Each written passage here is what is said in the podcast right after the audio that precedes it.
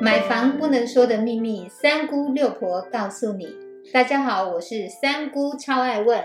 我是六婆蒋光光。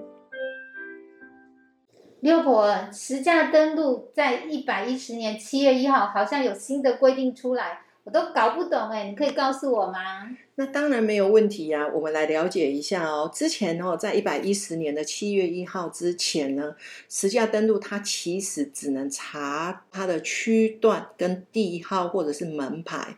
大约的一个数字，举例哦，呃，比如说是明华路的三百一十七号，我们如果想要查这个住址的话，它可能就是从呃两百五十号到三百号，甚至就是三百二十号，就是它会给你一个很大的一个空间。那这个空间呢，我们根本就不知道是不是你要的那一栋。那这一次的新制的实施呢？它会完全的去揭露详细的地号。我来举例，那比如说我们想要查明华路的三百一十七号的十楼之一，以前是查不到，你只能查到三百一十七号。那其他，比如它是一一栋大楼，那这一栋大楼呢，它事实上每一户的成交的平数啊、总价有没有含车位啊？事实上，我们都看不到。那他在推这个新制，最主要的目的是让你可以很精准的去查到你的地，就是住址的里面的一个详细的内容，包括它的平数啊、成交总价有没有含车位啊，非常精准的去点到这一户的成交价。那这个有什么帮助呢？三姑，我问你哦，如果你今天要买房子的话，那你会希望可以有得到这么详细的资讯吗？我当然会想要有这么详细的资讯啊，这样子就能够更精准的抓准，就是自己要买房的时候哪一个价格才是最合理的。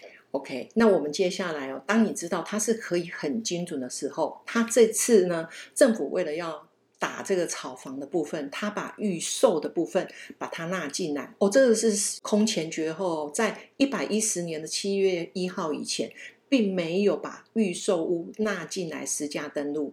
那这一次呢，他必须预售的部分，他要做几个动作。第一个就是他还没有销售以前，他要把他们这个案子的一个定型化契约要送给地方的政府去备查。那我们不管你今天是自己卖，建设公司自己卖，还是委托代销公司卖，他一定要你必须要做这个动作。那我们的主管地方是什么？就是我们的呃市政府。以高雄市来讲，它就是市政府的地震处。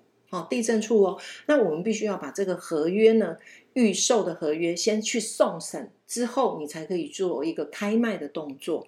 然后呢，你如果已经有买卖成交呢，你必须要在三十天里面去做登录的动作，就是说，哎，你可能在。三十天这个案子，比如说是七月一号开卖，你有可能哦哦，他已经签约了。那八月一号，甚至在八月五号，你就可以看到他成交的户数跟他成交的金额。这样子，我不晓得对想要买房子的人有没有对价位上面有没有帮助。我觉得这真的是太酷了吧！政府的这个实价登录的心智，根本就是为买方而设定的。你讲的非常正确。那它其实在一个心智的部分，我们在实价登录的部分，它我们再往前再延伸一点点，我们要来讲的就是说，以前我们都听过红单。那他这一次其实也把红单的这件事情把它规范进来哦，就是说你今天在预售案场买了房子之后，那他还没有签约之前，你签了约之后，你就不得转让红单了。就是你这个房子，即使你是用保留的方式，你也不可以去做转让的动作。所以我要跟我们亲爱的听众讲一件事情：红单转让已经是属于不合法。政府已经是猎查的动作，抓到之后有没有处罚性的罚款？当然你不会去因为这样子被判刑啊哈。可是会不会有罚款？我跟各位报告，一定有罚款。转卖红单的部分哦，它其实会罚哦十五万到一百万。这个处罚的一个法则是很恐怖的哦，所以我们必须要去了解说，这一个红单的一个转让，在目前来讲，在七月一号之后是严禁的哦，所以大家不要以身试法，这样子你可以懂政府的苦心了吗？真的是非常便利要买房的人哦，这个心智啊，在实价登录的部分，我觉得比较对大家是一个好处的地方，就是说你今天让交易的。一个资讯更透明化的话，那有一个好处就是，我今天即使想要买这一栋的预售屋，建设公司虽然它会做阶段性的调整，但是举例它的底价是三十万，你绝对不会去买到四十万。当你不会出价的时候，你有一些资讯可以参考的时候，那你就不会去呃，就是说多了那么多的钱去跟建设公司买。可是我们也要讲，因为房地产是属于自由买卖，它不能去限制建设公司它定多少底价，一定是买卖的来讲是一定是双方合意买卖。那合意买卖的前提之下，就是你情我愿，所以他做阶段性的调整是正常的。你不能去跟建设公司讲，你前一笔只有三十万，我要用三十万一平来跟你买，我可以跟你讲，你也买不到房子。他可以做调整啊，他为什么不能做调整？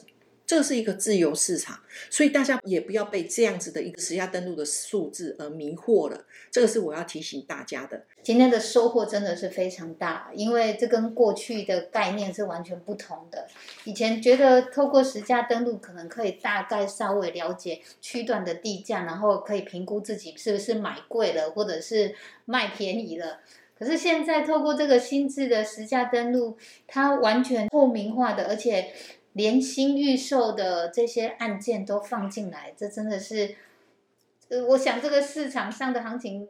我自己个人的感觉哦，它应该会有另外一种不一样的参考值出来。是它的参考值就会比较大一点，就是说我们就是可以，既然它是已经贴近整个市场的一个。完全是揭露实际的成交价，那这样子一个方向，其实对消费者来讲，买方来讲，真的是一个非常棒的一个福音。那这个部分，其实我也觉得，当然，其实对某些炒作的一个投资客，那当然这不是好的消息。可是你对一个真的要刚性需求要买房的人，这个就是一个非常好的一个消息。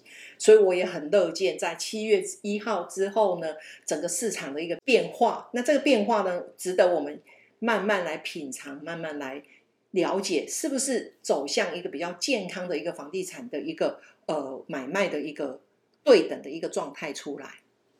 那所以我们就是在买房的话，就是需要先了解实价登录的这种概念。是实价登录怎么查呢？实价登录我们只要上内政部网站，你就打实价登录。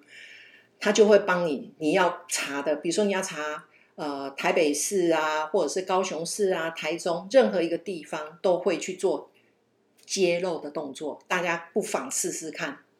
好，那所以这个实价登录的内容到底有哪些？哦，实价登录的内容我们要这样讲，实价登录的内容就包括你的土地的一个面积，哦，你土地的面积，然后你的房子室内的面积。哦，那包括它的，比如说你的主建物啊、附属建物啊，你是几房几厅，有没有车位？那这一些东西都是必须要登录进去的。那我们要来了解，就是说登录的内容，其实只要它是在于买卖合约上面必须标注的数字，一定都会在我们的实价登录里面看得到，包括它是什么地段、什么门牌号码。